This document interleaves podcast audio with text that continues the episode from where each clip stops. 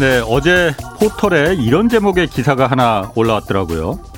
적폐 취급에 진저리 친 다주택자들 차라리 미국 부동산 투자한다는 제목이었는데 이 기사가 그 댓글이 하도 많이 달려서 제가 오늘 좀 소개하려고 합니다. 뭐 어제 댓글이 많이 달리다 보니까 대문 기사로 이게 떴더라고요. 기사 내용은 종부세와 부동산 대출 규제로 부동산 추가 구매가 어려워진 데다가 이 다주택자는 양도소득세까지 중과세 되다 보니까 이 매매 차익도 얻기가 힘들어졌다. 그래서 미국 부동산의 투자 문의가 지금 늘어났다. 이런 내용이었습니다.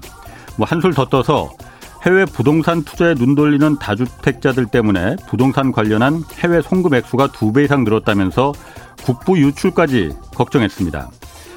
아, 뭐 이 기사에 댓글이 왜 많이 달렸는지 또 어떤 댓글들이 달렸는지는 뭐 대충 짐작하실 것 같습니다. 뭐 이런 한심한 기사에 더 길게 얘기해봤자 좀 그렇고 이게 바로 현재 한국 언론의 수준입니다. 그런데 이런 기사를 쓴 기자야 그렇다 치고 아니 도대체 이런 기사가 어떻게 해당 언론사의 데스크를 거쳐서 정식으로 출고가 될 수 있었는 건지 이 부분이 이 부분이 이거 정말 제가 과문해서 그런 건지 도무지 정말로 이해를 못하겠습니다.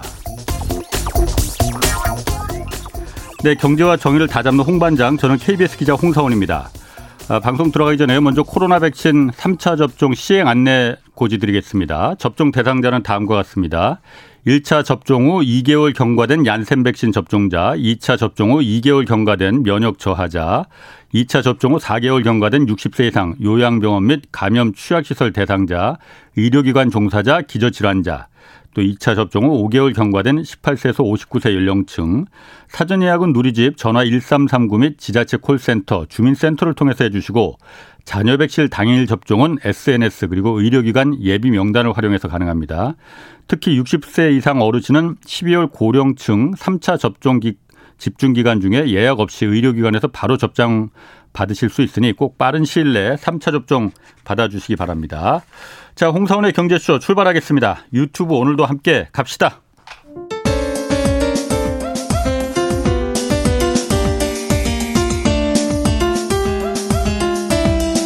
어려운 경제 이슈를 친절하게 풀어드립니다. 돈 되는 경제 정보를 발빠르게 전해드립니다. 예리하면서도 따뜻한 신사 이종우 이코노미스트의 원포인트 경제 레슨. 네, 원포인트 경제 레슨 이종우 센터장 나오셨습니다. 안녕하세요. 네, 안녕하십니까. 저도 그, 그 기사 봤습니다. 그 기사도 아, 네. 그 기사지만 네. 제가 봤던 기사 중에 참 말도 안 되는 것 같다라고 그 봤던 게 네. 정확한지는 모르겠는데 200억 대의 땅을 가지고 있는 강남의 할아버지가 아, 아 저, 도 봤어요. 예, 그 세금이 많이 나와서 컨테이너에 산다. 그러니까. 이런 얘기 있고 하는데 야, 저게 타당한 얘기인가? 이런 생각이 참 많이 들고요. 만약에 그런 경우가 있다라고 하면 제가 그 아. 분께 네. 말 드리고 싶은 말씀이 있습니다. 그렇지. 남은 기간 동안 열심히 쓰시고 가셔야지 어. 그거 그 이 자식들한테 물려줘 봐야 그 무슨 의미가 있겠습니까? 그래서 맞습니다. 아이고 제가 어제 일요일 날그 기사 하루 종일 포털에 많이 떠 있더라고요.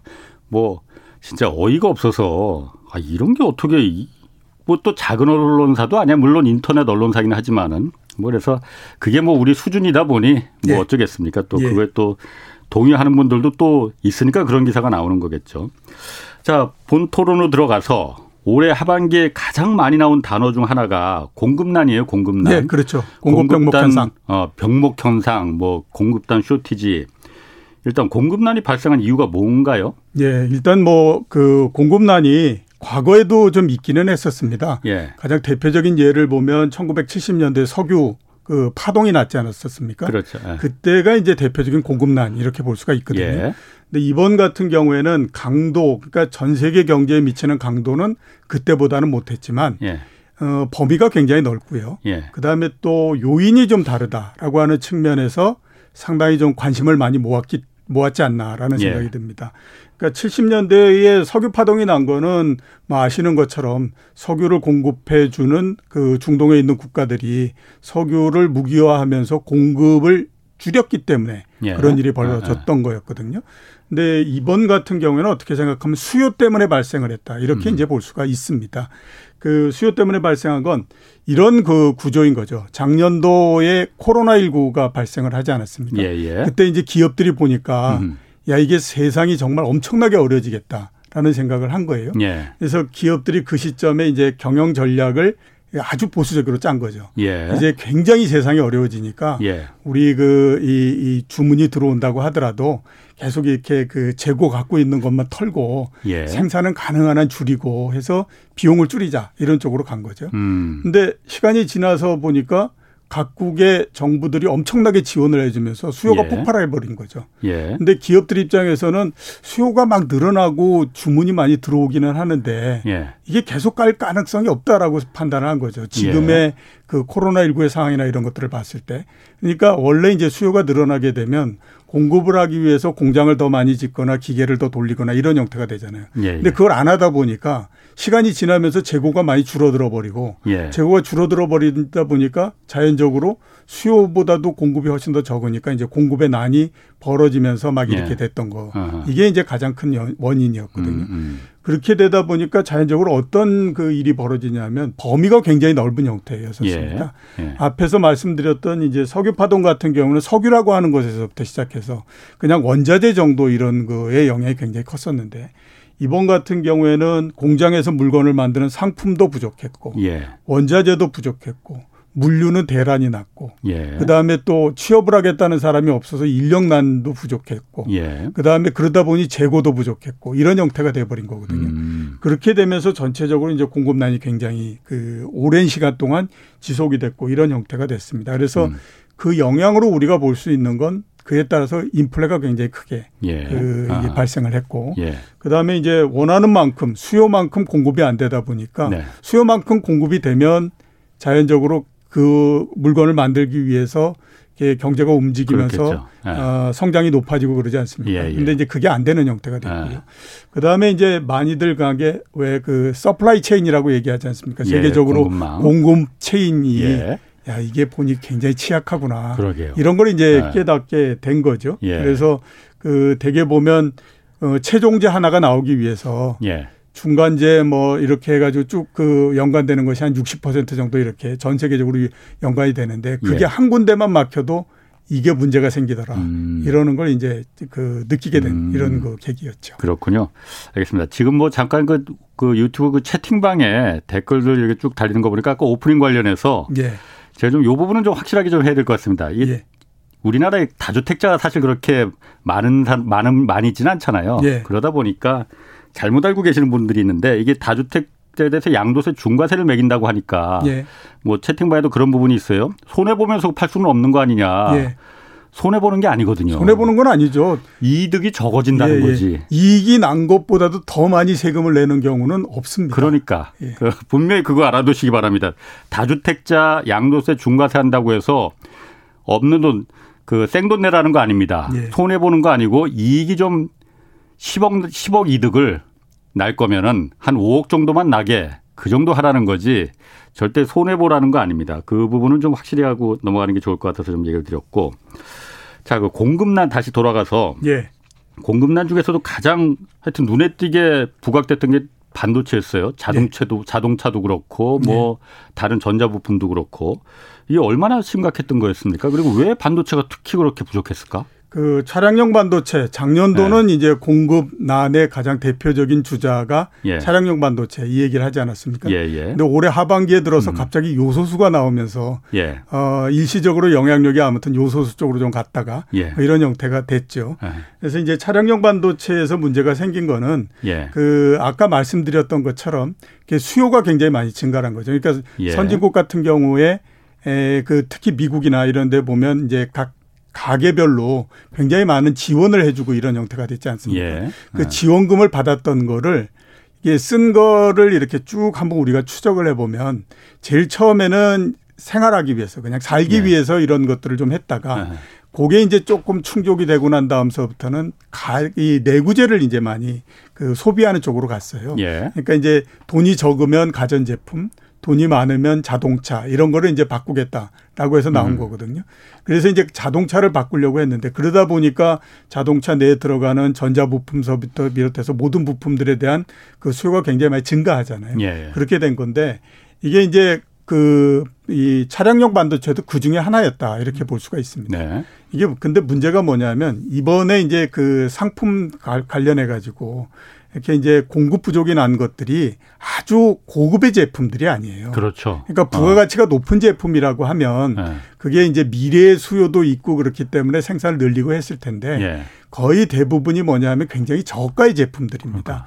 앞에서 말씀드렸던 이제 차량용 반도체도 그렇고요. 네. 그다음에 요소수도 마찬가지입니다. 그렇죠. 이게 요소수도 우리나라 같은 경우에는 옛날에는 이제 요소를 많이 생산하다가 이게 단가도 안 맞고 그러니까 이제 그 생산을 안 하고 이렇게 돼 버린 음. 거거든요. 그 차량용 반도체도 1달러짜리 반도체가 없어서 5만 달러짜리 예, 그렇죠. 차를 못 만든다는 예, 예. 얘기가 나오거든요. 그렇게 되다 보니까 이게 어떤 일이 벌어지냐면 지금에서 이게 수요가 있고 가격이 올라간다라고 해서 거기에다 공급을 맞춰 놓는 형태가 되면 예. 요 국면만 지나고 나면 이게 이제 공급 대란이 벌어져 가지고 그렇죠. 어. 그때는 이제 너무 많이 공급이 돼서 난리가 나버리는 예, 예. 형태가 되거든요. 예. 그렇게 되니까 투자를 하기가 어려운 거죠. 음. 그리고 그게 우리나라 이런 처럼 이렇게 이제 그 이 경제가 어느 정도 발전돼 있는 단계에 들어가 있는 나라 같은 경우에는 이거를 생산하겠다라고 투자하기가 굉장히 어려워요. 그렇죠. 왜냐하면 그거를 생산하기 위해서 기계만 깔면 되는데 음.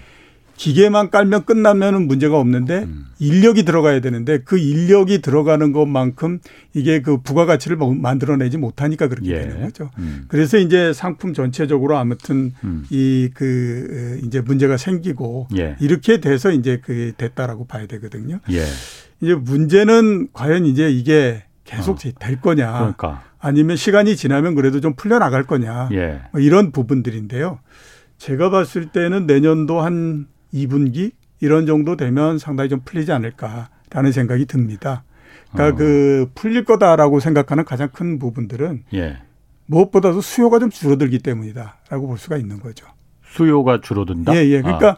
올해 작년도 아. 그다음에 올해 상반기 이때 이런 그 상품의 대란 특히 예. 뭐 어, 차량용 반도체, 요소수 이런 것들의 그 대란이 일어났던 가장 큰 이유는 예. 앞에서 말씀드렸던 것처럼 정부에서 굉장히 지원을 많이 해주고 예. 그러는 그 경기 부양의 효과 이 부분들이 음, 음. 수요를 불러일으켰기 때문에 그렇거든요. 예. 근데 이제는 더 이상 뭐 지원을 해준다거나 이런 아. 부분들이 없지 않습니까? 예. 그러면 지금은 그 동안에 그 이 이, 이 지원을 해주고 했던 효과로 해서 지금 계속 가고 있는 건데 예. 이 효과는 시간이 지날수록 계속해서 약해질 그렇겠죠. 수밖에 없잖아요. 예. 그렇게 되니까 자연적으로 이게 이제 계속 그 수요가 줄어드는 그런 효과가 음. 내년도 이렇게 계속해서 나올 거다 이렇게 봐야 되고요. 예. 그다음에 이제 요런 그 저부가 가치의 상품들은 음. 많이들 중국이나 그다음에 이제 동남아나 이런 데에서 많이 생산을 하거든요. 예. 근데 이제 방역이 좀 계속 올라가면서 생산이 조금씩 이제 늘어나는 형태로서 지금 계속 진행이 되고 있습니다. 음, 그러니까 네. 멈췄던 라인을 다시 예, 그렇죠. 돌린다 이거죠. 예, 예. 그렇기 어. 때문에 내년도 2분기 정도 되면 좀 예. 음, 안정이 되지 않을까 어. 이렇게 지금 보고 있는 거죠. 근데 제가 좀그 뭐라고 해야 될까 이해를 좀 잘 못하는 부분이 여태까지 코로나 이전에는 그게 다 그 supply chain이라는 게 공급망이라는 게다 예. 분업해서 자 자동차를 만드는 자동차는 뭐 미국이든 유럽이든 한국이든 만들고 거기서 들어오는 조그만 반도체 1달러짜리 반도체는 중국이든 인도네시아든 이런 데서 좀 저개발 국가에서 만들어서 공급하는 게 여태까지 다 착착착착 잘 맞아 들어온 거잖아요. 네, 그렇죠. 각국의 분업 체계에 따라서. 예, 예. 근데 이제 코로나 때 잠깐 그게 코로나니까 아, 자동차가 많이 안 팔릴 것 같아. 그러니까 음. 자동차 수요를 좀 줄여야 돼서 반도체도 좀 우리가 만 개 주문했던 걸 한 5천 개만 주문해야겠어. 그래서 그게 이제 병목이 그때 이제 생산량을 줄여놨을 테니까 그렇죠. 중국이나 예. 인도네시아나 태국도 그런 부분이 이해가 가는데 예. 이게 그럼 다시 그래서 어 계산을 잘못해서 음. 어, 자동차가 생각보다 많이 팔리네. 5천 대 음. 가는 거 이거 만 대 다시 팔리네. 예. 그러면은 그게 그렇게 만들기가 어려운 부품들도 아니고 예. 한두 달이면 되지 않을까 생각했는데 예. 제가 경제쇼 맡으면서 그때부터 계속 이 얘기가 나왔었거든요. 예. 지금까지 나오지 않습니까? 예. 1년 가까이. 예, 예. 그게 저는 이해가 잘 안 되더라고요. 어, 이게 어. 그러니까 지금 그 설치돼 있는 장비를 예. 100% 돌렸을 때 예. 만약에 100개라고 하는 물건이 나온다. 예. 그 이제 그 그렇게 우리가 봤을 때요. 예. 만약에 수요가 110개다라고 하면 이거는 공급난이 발생을 하는 거거든요. 음. 그러니까 제일 처음에는 어떤 형태였냐면 100개를 만들 수 있는데 주문이 80개 정도 들어올 그렇지. 거다라고 예. 생각해서 80개로 줄여 놓은 거죠. 아하. 근데 갑자기 이제 80개가 넘으니까 공급이 예. 이렇게 그 문제가 생겼던 거고.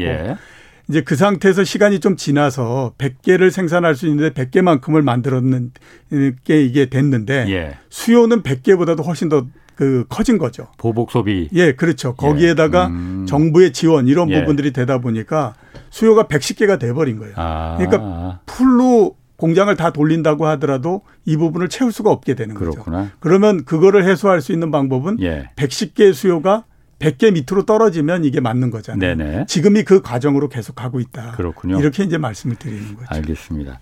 그 원자재 관련해서도 이게 원자재도 다 올랐잖아요. 예. 모든 게 모든 게 다 올랐다라는 말이 한때 유행이었었으니까 그 그중에서 가장 눈길을 끄는 게 원유예요, 석유. 예. 국제 유가는 지금 어떻게 됩니까? 한때 그뭐 70달러 넘고 막 그랬었잖아요. 70달러뿐만 아니라 80달러까지 가가지고요. 어. 그때 전망들이 내년도 1, 4분기 되면 배럴당 100달러 간다. 어. 이런 얘기를 하고 했었죠. 예. 근데 최근에 이제 좀 떨어져서 지금은 69달러에서부터 71달러 사이로 왔다 갔다 하고 있는 그런 상태에 있습니다. 어. 어, 왜 떨어진 거예요? 그러면 그거는? 어, 일단 이제 그 이렇게 떨어진 거는요. 예. 석유에 대한 전체적인 수요 아하. 이 부분들이 조금 이제 그 더 늘어나지 않을 거다라고 네. 하는 게 있었고요. 예. 그 다음에 이제 배럴당 80달러를 넘어가고 했을 때는 예. 이게 그 천연가스의 가격이 굉장히 많이 생, 그 상승을 하면서 예. 석유를 밀어올리는 형태가 됐었어요. 그 영향이 굉장히 컸다라고 봐야 되거든요. 그러면 음. 이제 우리가 또 생각해 봐야 될 건 그러면 천연가스 가격은 왜 올라갔어? 이렇게 어, 이제 되잖아요. 어. 이게 원래 이제 인도나 예. 그다음에 이제 중국 같은 데에서 예. 전력을 생산을 할 때에 예.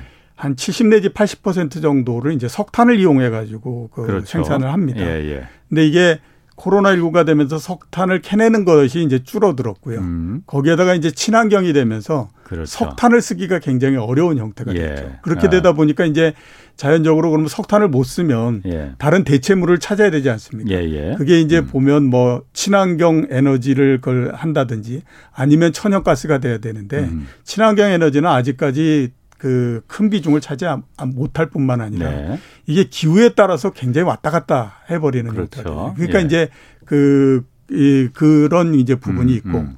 천연가스는 석유보다도 더 생산되는 지역이 굉장히 편중돼 있습니다. 음. 그러니까 그 러시아하고 예. 카타르, 카타르. 그다음에 노르웨이, 호주, 미국 예. 이 다섯 개 국가가 세계에서 생산되는 천연가스의 70%를 차지하거든요. 아. 이렇게 되니까 예. 이게 보다 더 편중되다 보니까 예.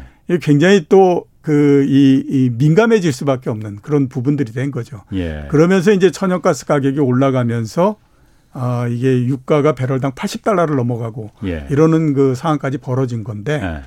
내년도를 감안해 보면 유가가 뭐 올해는 쭉 이렇게 올라가는 형태였었는데 내년도는 그렇지는 않을 것 같고요. 지금 대략 예상으로는 배럴당 65달러에서 75달러 정도 사이에 10달러 정도에 걸쳐서 그냥 1년 내내 쭉 옆으로 있을 거다. 예. 이렇게 이제 생각을 하고 그 전망을 하고 있는 그런 상태입니다. 그러니까 상대적으로 원자재에 난이 부분들도 시간이 지나면 좀 풀릴 음. 거다. 이렇게 이제 보고 있는 거거든요. 예.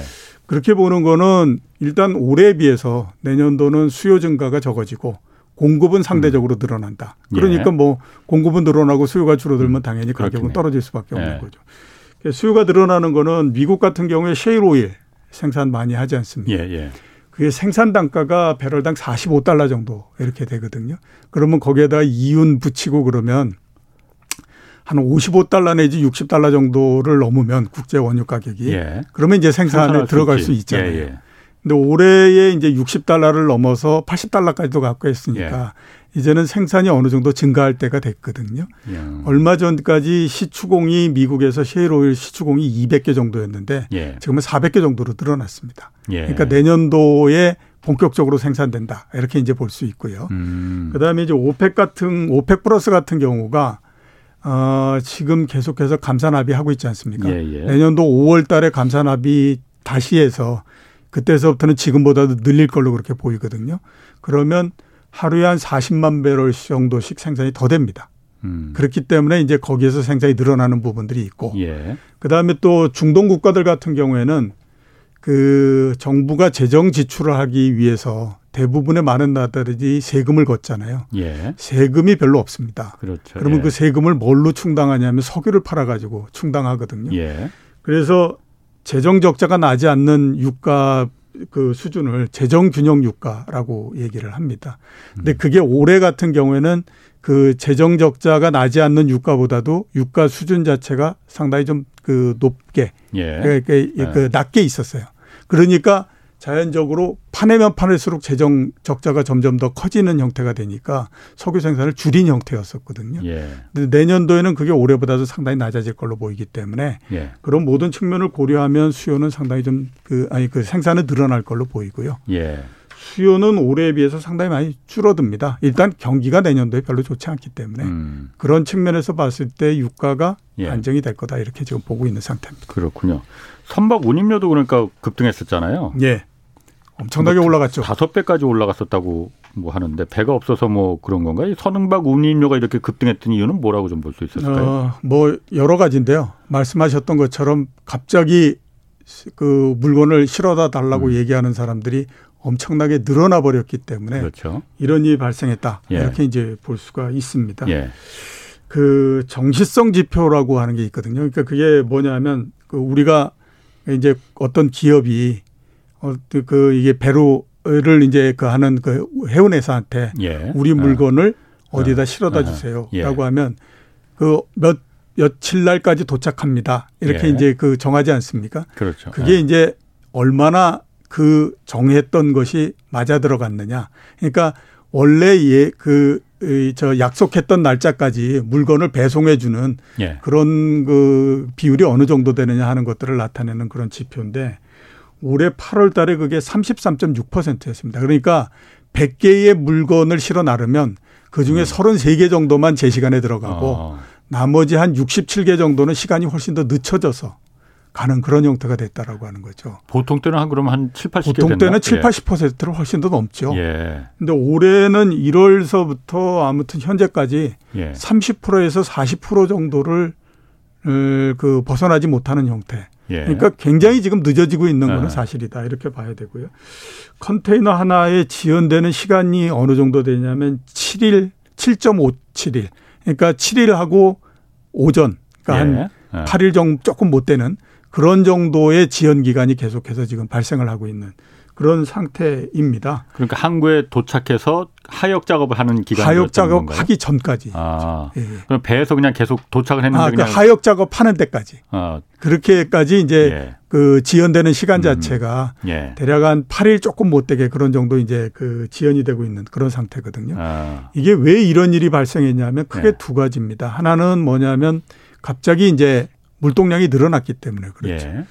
예. 어, 2015년서부터 2018년까지 매해마다 물동량이 세계 물동량이 한 2% 정도씩 이렇게 늘어났었거든요. 예. 근데 그게 2019년도에 미중 간의 무역 분쟁이 벌어지면서 이게 갑자기 물동량이 줄어들기 시작을 했습니다. 예. 예. 거기에다가 이제 2010 2020년도에 코로나19가 발생하면서 그렇죠. 물동량이 더 줄어들어 버렸고요. 그렇죠. 네. 그렇게 돼서 10월 달 작년도 10월 정도까지는 이제 물동량이 계속해서 마이너스였는데 예.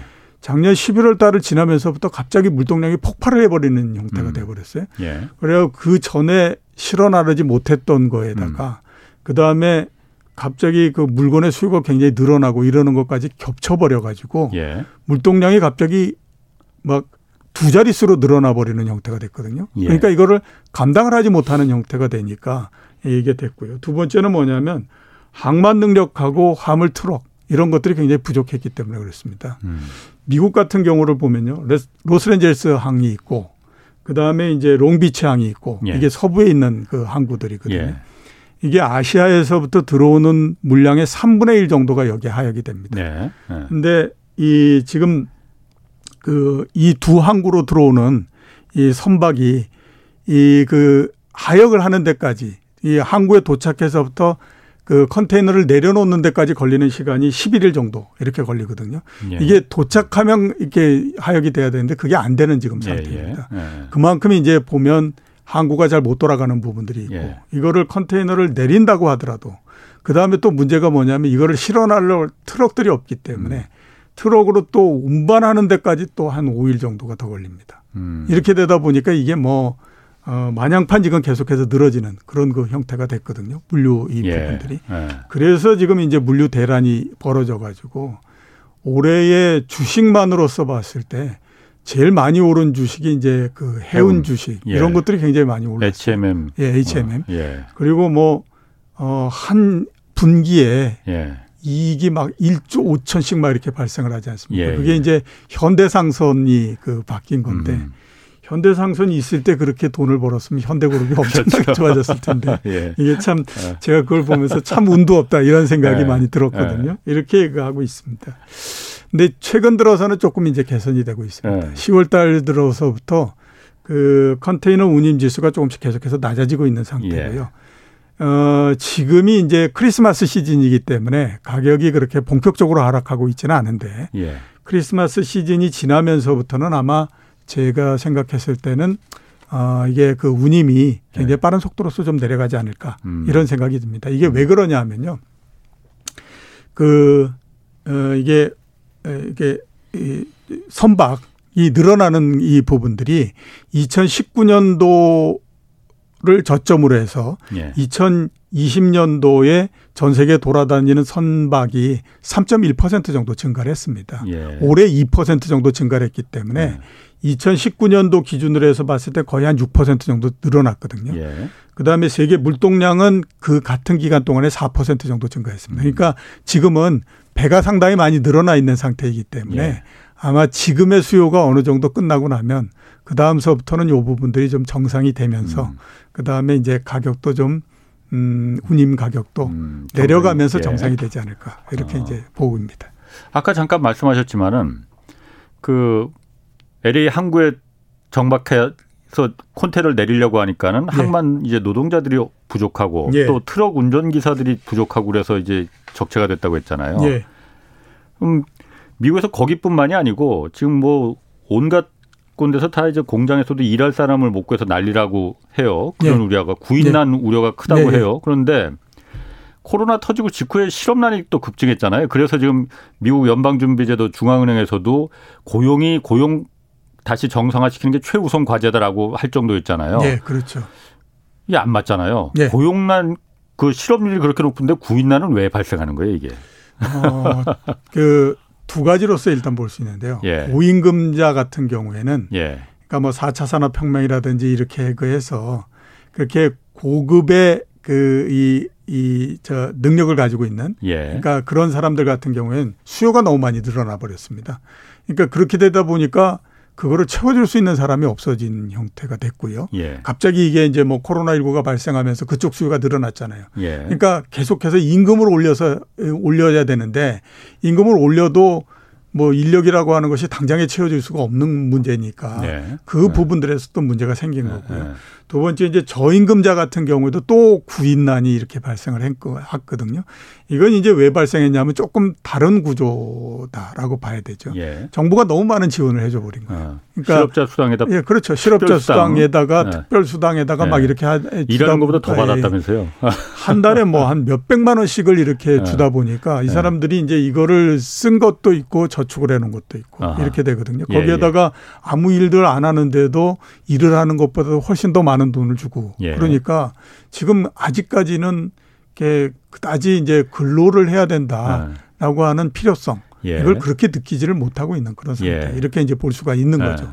그래서 이제 그 지금 계속 뭐 저임금자 고임금자 모두 다가 지금 이제 그 문제가 생겨가지고 이게 예. 구인난 뭐 이렇게 어. 하면서 이제 막 발생을 한 상태거든요. 여기에다가 저임금 같은 경우는 또 어떤 일이 발생을 했냐면 코로나19가 나면서 고령자들이 은퇴를 빨리 해버렸습니다. 아하. 그러니까 이게 뭐 혹시 병 걸릴지 모른다 예, 이래서. 예, 예. 그다음에 또 국경을 폐쇄하다 보니까 어떤 일이 벌어지냐면 이민자가 줄어들어 버린 형태가 돼버렸죠. 네. 아. 거기에다 이제 대면 수업을 하다 보니까 집에서 애들을 이제 그 보호해주고 케어해야 예. 되잖아요. 그러니까 이제 여성층도 그 고용이 줄어들어 버린 거죠. 이렇게 예. 된 상태니까 예. 이거를 정상으로 돌린다라고 하는 것이 어느 날 갑자기 되는 건 아니잖아요. 예, 예. 지금 갑자기 또 뭐 문호 개방해 가지고 이민자 갑자기 받아들이겠다라고 할 수 없는 거고 그렇죠. 은퇴해 버린 고령자들을 다시 끌어다 드릴 수도 없는 예. 거고 뭐 이렇게 되다 보니까 이제 여러 부분들에서 계속 음. 구인난이 지금 발생을 해서 이렇게 된 거거든요. 음.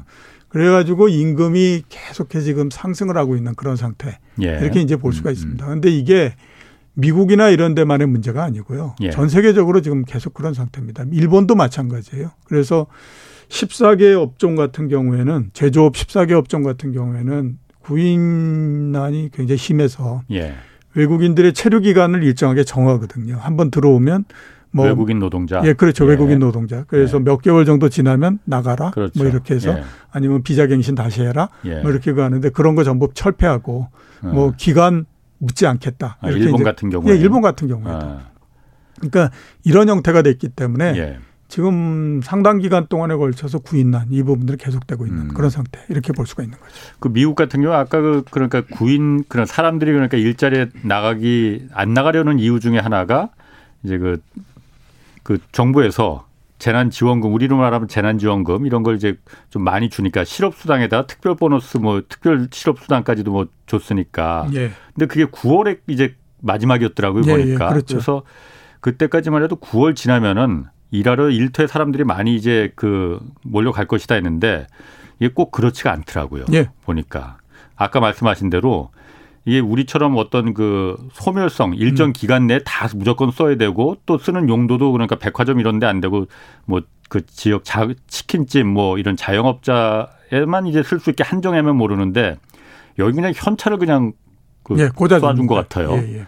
그러다 보니까 이 저금을 많이 저축을 많이 예. 해서 그 여력이 지금 그 계속 버텨나갈 수 있는 여력이 좀 생겼다고 그러더라고요. 예, 그 지원을 예. 미국 같은 경우는 세 차례에 걸쳐서 해, 줬거든요 예. 첫 번째 같은 경우에는 지원해 줬을 때 75% 정도로 소비를 했었는데 예. 두 번째에는 25%만 소비를 했고요. 예. 나머지 그 세 번째는 20% 밑으로 떨어졌어요. 소비하는 어. 게. 그러면 나머지 80%는 그러니까. 뭘 했겠습니까? 빚을 갖거나 예. 저축을 한 거거든요. 예. 그러니까 지금 그 여력이 계속해서 남아 있는 상태이기 때문에 그 음. 굳이 여기에서 그렇게 뭐 어, 하겠다라는. 거기 미국은 그럼 왜 현찰을 줬을까? 우리처럼 이렇게 그 몰랐으려나? 이렇게 소멸성 화폐 뭐 그런 거 있잖아요. 그러니까 예. 우리가 하듯이. 예. 이렇게 무조건 쓰게. 어쨌든 돈이라는 그 재난지원금이라는 게 그 다 줄 거면은 그런 사람 뭐 있는 사람들까지 다 주는 건데 어차피 쓰라고 주는 거잖아요. 그러니까 예. 다 경제를 돌아가게 만들려고. 예. 현찰을 주면 안 돌아가는 것 몰랐을라나? 그 미국하고 예. 일본 같은 경우가 그런 그 부양을 하는 형태가 조금 예. 다릅니다. 그러니까 미국 같은 경우에 옛날서부터도 예. 세금을 깎아주든지 예. 돈을 직접 주든지 이런 예. 형태로 해서 많이 했었고요. 예. 일본 같은 경우가 이제 아까 말씀하셨던 것처럼 뭐 쿠폰을 나눠준 어. 그 저기 그렇죠. 뭐야 그 예. 소멸성 예. 예. 상품권을 나눠준다든가 이런 형태를 한 거거든요. 그러니까 이제 우리나라 같은 경우가 일본의 형태를 어. 한 거고 미국은 옛날서부터 계속 그런 형태를 했기 때문에 음. 그냥 현금을 꽂아주는 형태로서 계속 간 거고 그게 이제 지금까지 남아 있고 이런 형태가 된 그렇군요. 거죠.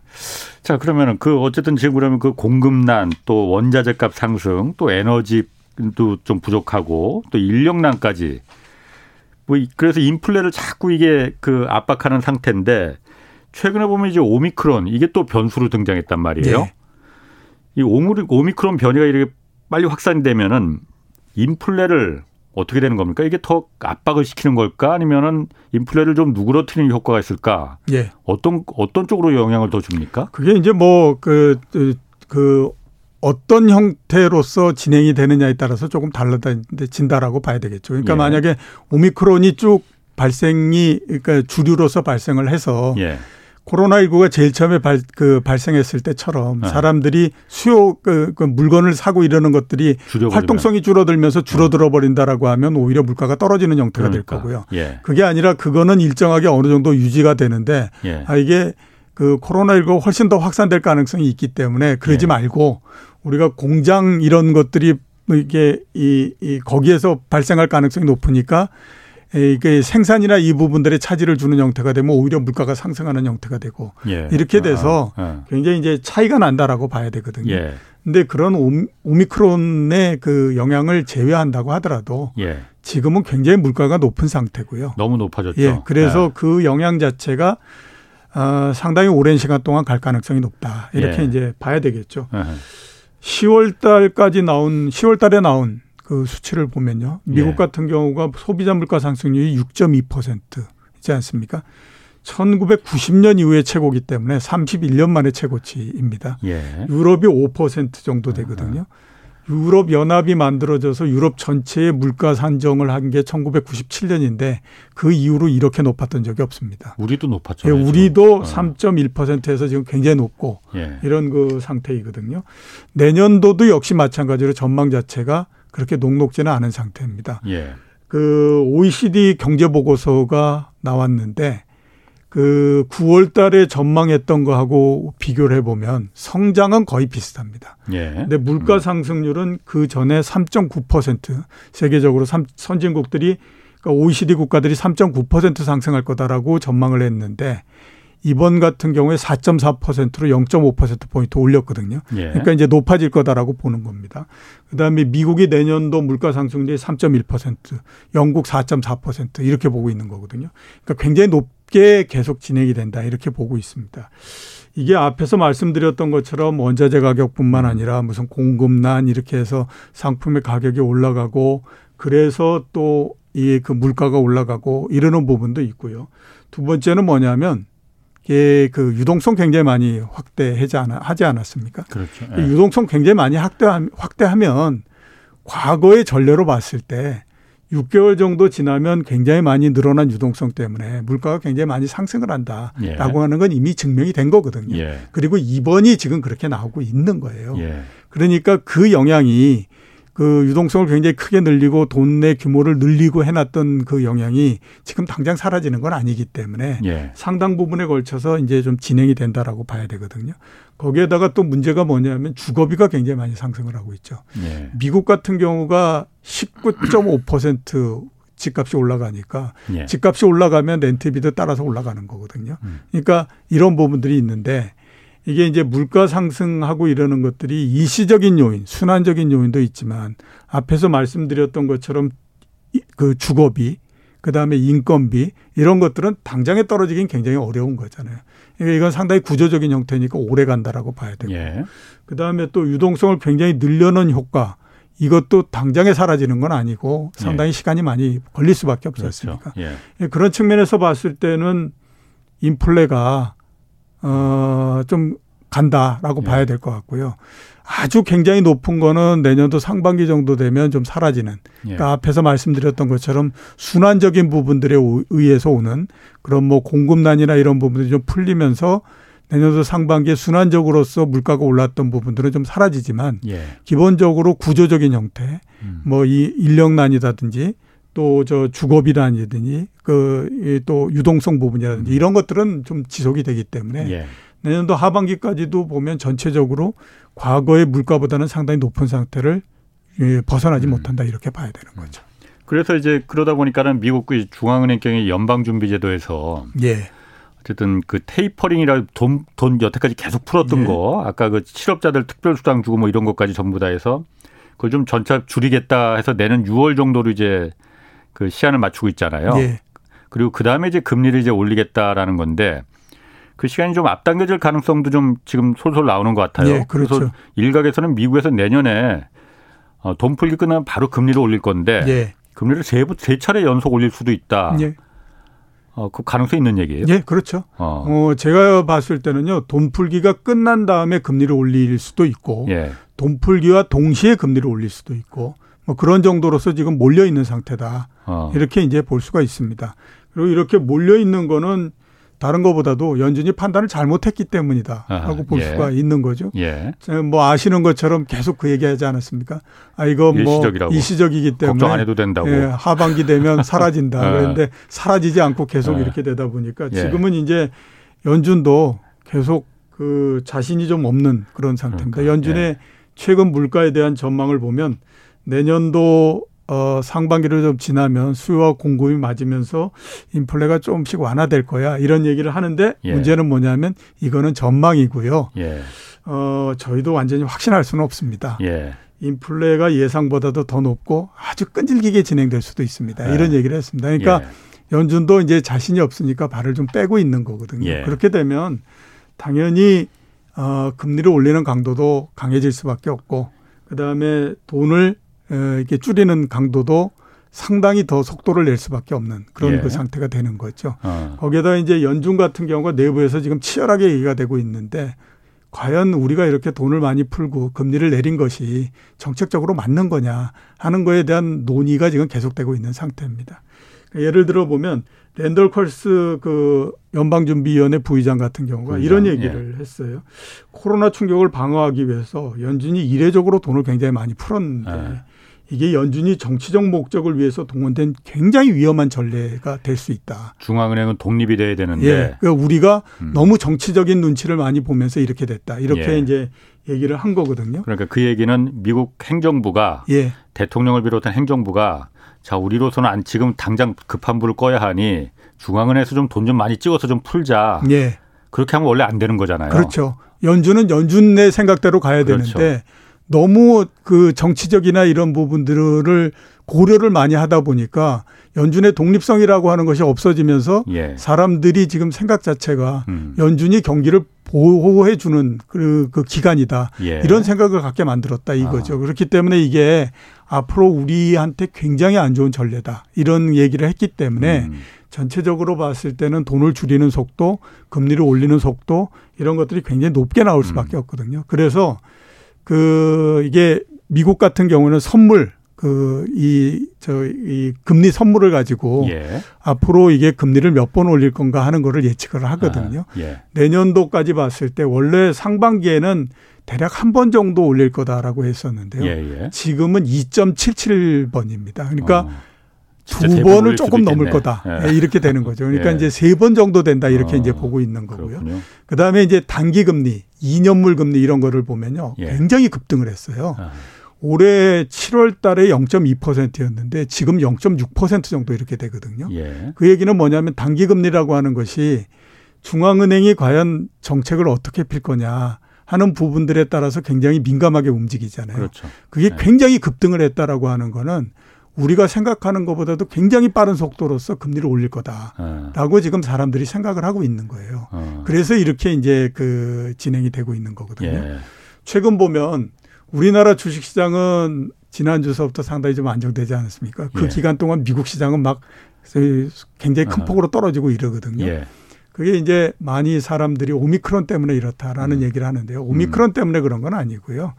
가장 우려되는 거는 뭐냐면 이런 연준의 태도, 그 다음에 금리를 굉장히 빠른 속도로서 올릴 거다라고 예. 하는 거에 대한 두려움이 굉장히 크기 때문에 그렇습니다. 이제 원래 음. 생각은 앞에서 말씀하셨던 것처럼 어, 테이퍼링, 유동성 공급을 줄이는 걸 내년 6월 달에 끝낼 거다라고 생각을 했는데 지금 돌아가는 판을 보니까 6월 이전에 끝낼 것 같은데 이런 생각이 예. 들고 금리는 내년도 한 번 내지 두 번 올릴 거다라고 생각했는데 그게 아니라 어, 테이퍼링을 하면서 금리도 올리고 내년도 많으면 세 번, 더 많으면 네 번도 가. 막 이런 음. 형태로서 가니까 사람들이 점점 그거에 대해서 두려워하기 시작을 하는 거죠. 예. 그러면서 시장이 굉장히 반응을 하고 있는 그런 상태거든요.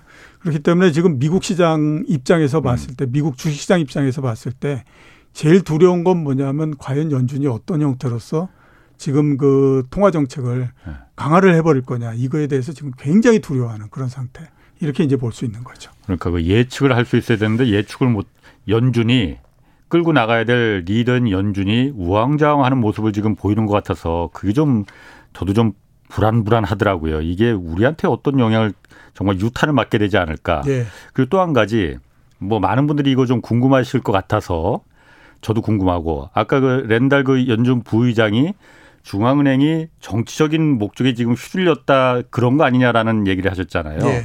한국은행도 마찬가지고 미국의 중앙은행도 마찬가지고 전 세계 다 중앙은행들이 행정부하고 별개로 이게 독립을 시켜놨잖아요. 그렇죠. 그왜 그런 거예요? 그냥 어쨌든 한국은행도 그렇고 미국 예. 중앙은행도 그렇고 통화 정책이라는 게 예. 국가 정책을 따라서 이렇게 좀 같이 호흡도 맞추고 발도 맞추고 예. 서로 얘기도 의견도 나누고 이러는 게 맞지 않을까 생각되는데 왜딱 이렇게 행정부는 음. 경기가 좋아지기를 바라기 때문에요. 그렇죠. 행정부의 입김대로서 계속 간다라고 하면 네. 항상 돈을 엄청나게 풀어버려야 되고 음. 그 다음에 또 금리를 굉장히 낮추고 이러는 걸 굉장히 원합니다. 왜냐하면 다음 정권이 어떻게 되든 말든 어떻게 되든 아무튼 네. 그렇게 돼야 굉장히 아무튼 뭐 지금은 편하니까 예, 예, 경제가 굉장히 좋고 이렇게 되니까. 예. 근데 뭐든지 대가 없는 거는 없다고 예. 그런 형태를 하다 보면 어떤 일이 발생되냐면 물가가 굉장히 많이 오르잖아요. 예. 그러면 그거 나중에 가면 굉장히 감당하기가 어려워지거든요. 음.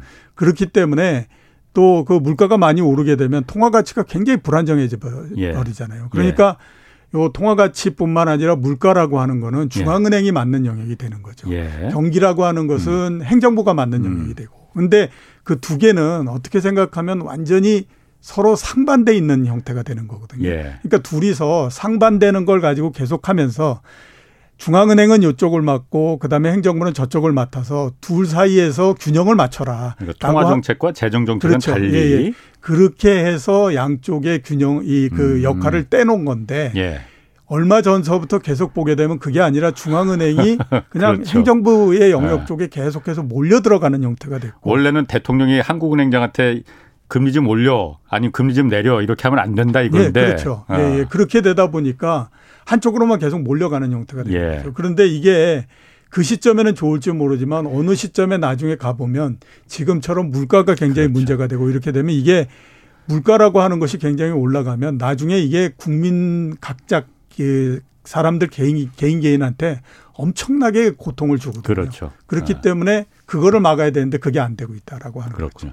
또한 가지 궁금한 거 있습니다. 미국에서 지금 그래서 인플레 때문에 그 금리도 막 내년에 좀 급하게 앞당겨서 막 그 올린다 어쩐다 이 얘기가 나오는데 그럼 먼저 지금 테이퍼링이라는 거 있잖아요. 그돈 예. 푸는 거잖아요. 예. 지금 돈을 안 푸는 게 아니잖아. 지금도 예. 계속 푸는 거잖아요. 돈 푸는 양을 좀 줄였을 뿐이지. 예.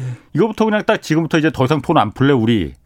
그거 먼저 왜 안 하는 거죠? 돈을 왜 계속 풀면서 금리를 올린다 만다 얘기를 하는 거죠? 자신이 없어서 그런 거죠. 그리고 어. 하나는 뭐냐면 연준이 정책적 판단을 잘못했던 거였고요. 그러니까 정책적 판단을 잘못한 건 작년도 아니 올해 들면서 한번 보면 예. 작년 말서부터 올해 초 됐을 때는 아 이게 코로나라고 하는 것이 어떤 거고 예. 그렇기 때문에 앞으로 경제가 어떻게 되겠구나라고 하는 거에 대한 예측이 거의 가능해지는 형태가 됐거든요. 예. 그러니까 코로나 19가 있다라고 해서 경제가 우리가 코로나19 코로나가 제일 처음에 발생했을 때처럼 난리가 나는 건 아니다. 예. 라고 하는 거에 대한 이제 감이 잡히잖아요. 예. 그러면 올해 초 정도서부터 2월 정도서부터 예. 이제 돈 공급을 줄이겠다라고 가야 되는데 아하. 그걸 그냥 마냥 놔두고 가버렸던 게 된 거죠. 예. 그러면서 물가가 굉장히 많이 올라가고 부동산 가격이 올라가고 난리가 나니까 예. 이제는 아 이거 이러다 큰일 나겠다라고 하니까 허겁지겁지겁 막 이게 하겠다 어, 어. 이제 이렇게 가고 있는 거거든요. 음. 거기에서 이제 문제가 생긴 거죠. 그렇게 해서